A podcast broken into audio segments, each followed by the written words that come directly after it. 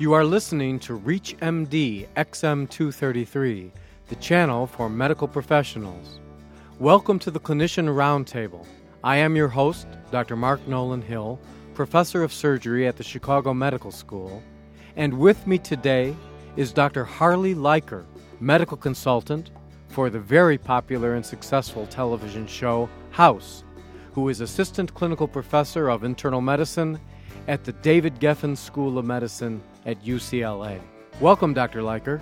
All of us have seen the program House, and it certainly is great. How did you ever get to be medical consultant, and what is it like? Well, it turns out that, uh, as I've described this before, it was pure nepotism. A very good friend of my wife's is a woman named Judy Shore, and she's married to David Shore.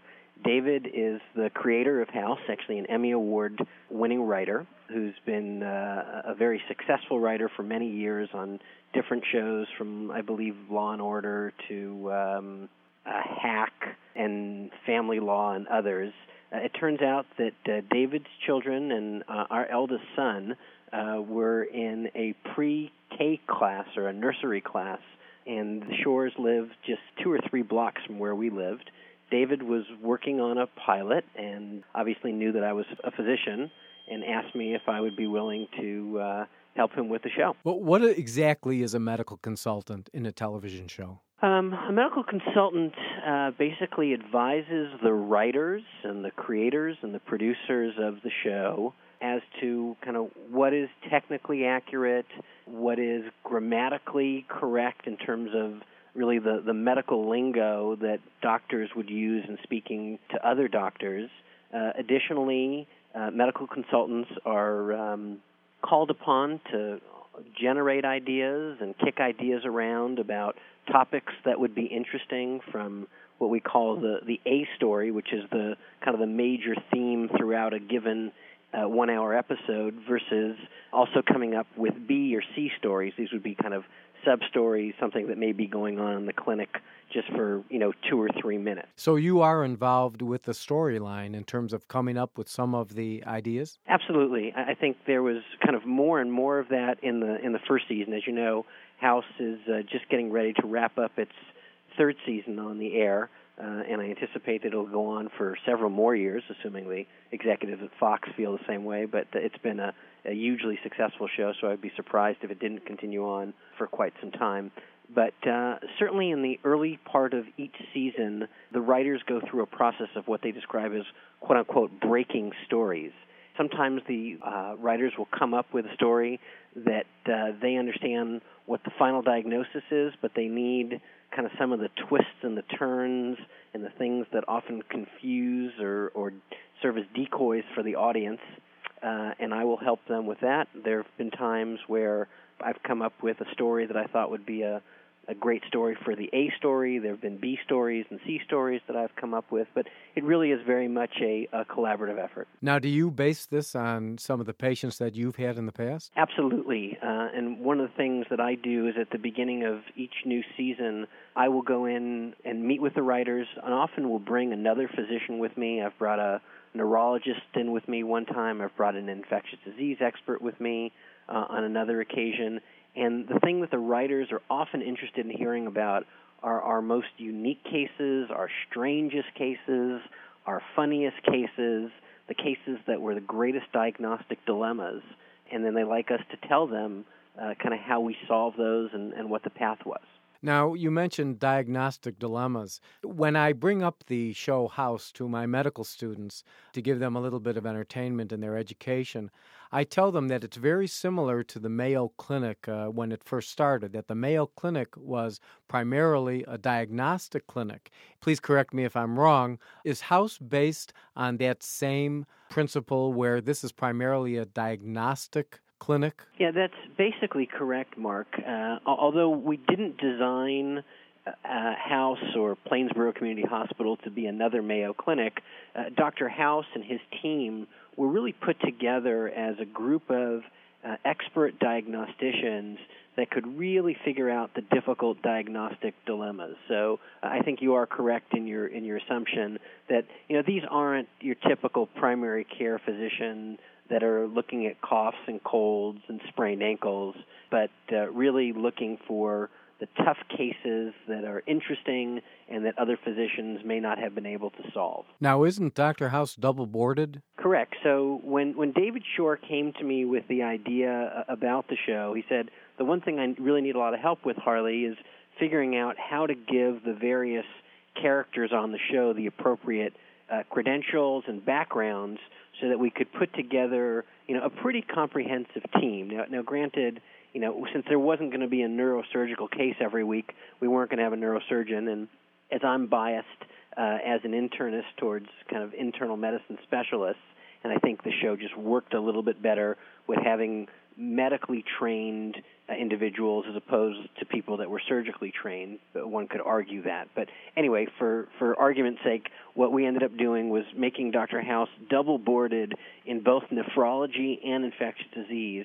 I chose nephrology because in my career, uh, some of the brightest clinicians I've come across uh, are actually nephrologists, and there's one particular person at UCLA who's really thought to be kind of the diagnostic guru, and it turns out he's a nephrologist.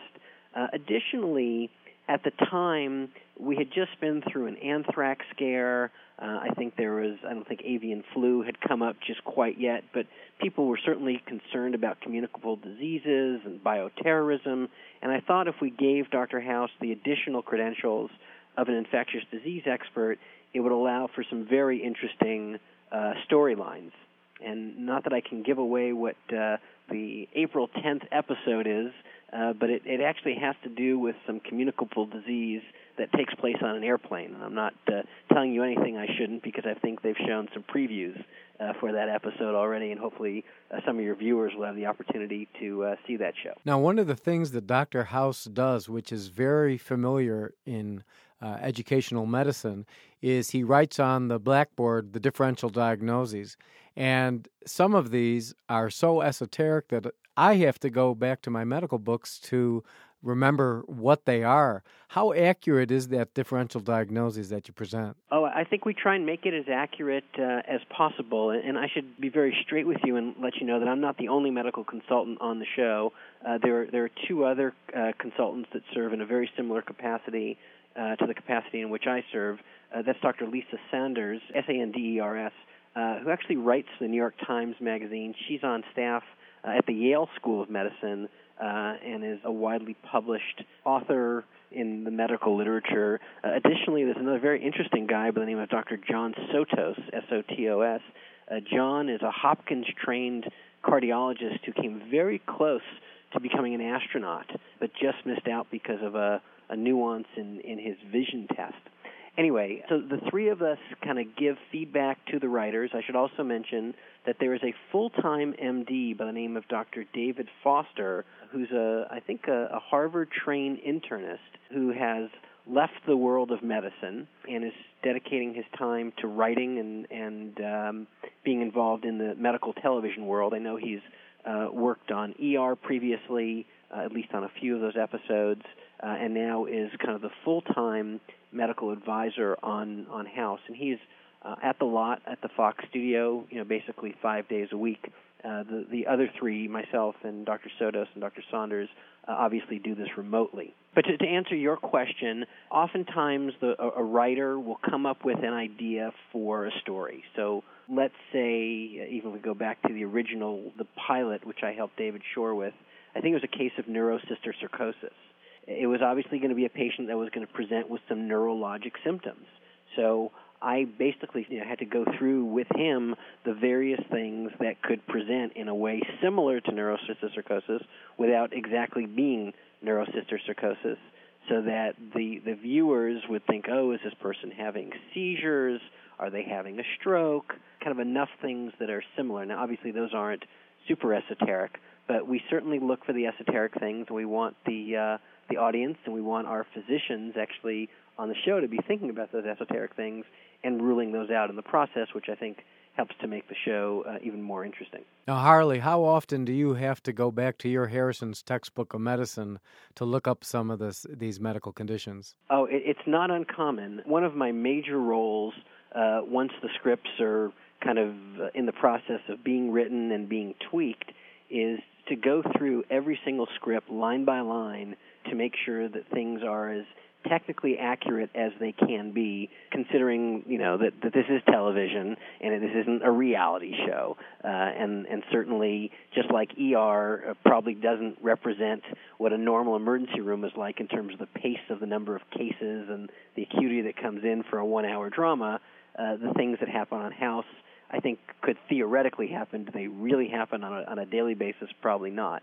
But to, to, again, to answer your question, Mark, uh, I don't think there is a single script that I go through where I don't either uh, pull out my Harrisons or go online or use one of my you know myriad of sources to make sure that things are right and that we've chosen the right diagnoses and make sure that I know what they've thought of as well. Is your role as a medical consultant also involved in training Dr. House and his colleagues in how to say the medical terms and how to do the medical procedures? There is on every script, I forget what the term is, but when it's almost like when you look in the dictionary and you see how something actually sounds, it's really spelled out very clearly for them in a, in a kind of a phonic way so they know how to pronounce things appropriately. Um, in terms of doing the procedures, whether it's you know starting an IV or drawing a blood or doing a lumbar puncture, um, there is actually a nurse uh, whose name is Bobbin, who's uh, on staff of House, uh, and she works full time on the set to make sure that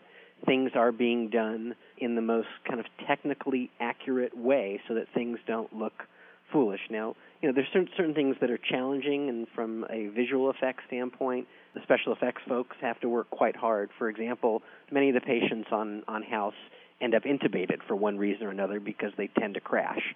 Uh, and obviously, as you would know, Mark, you can't actually intubate someone, um, but you have to be, you know, kind of creative and, and choose the proper angles uh, to take the shots from, so it actually looks like someone is actually intubated. And we have some very good equipment on the set. The set is uh, quite elaborate. Uh, I think I, I don't want to choose the wrong company. I don't remember if it was GE or Siemens. Actually, uh, has has given us whether it's either an MR or a CT scan, kind of on loan. Uh, so that things look uh, as real as they should in a real hospital. So none of this is actually filmed in a real hospital. It's all in a set. Yeah, this is all on the on the 20th Century Fox lot in Century City. Occasionally, there are shots that are done off-site, but I'm not aware of any of the hospital shots uh, that are done uh, off-site. The, it's all a, a set uh, on a Hollywood lot. I am Dr. Mark Nolan Hill, and you have been listening to the Clinicians Roundtable on ReachMD XM233, the channel for medical professionals. For comments and questions, please send your email to xm at reachmd.com. Thank you for listening.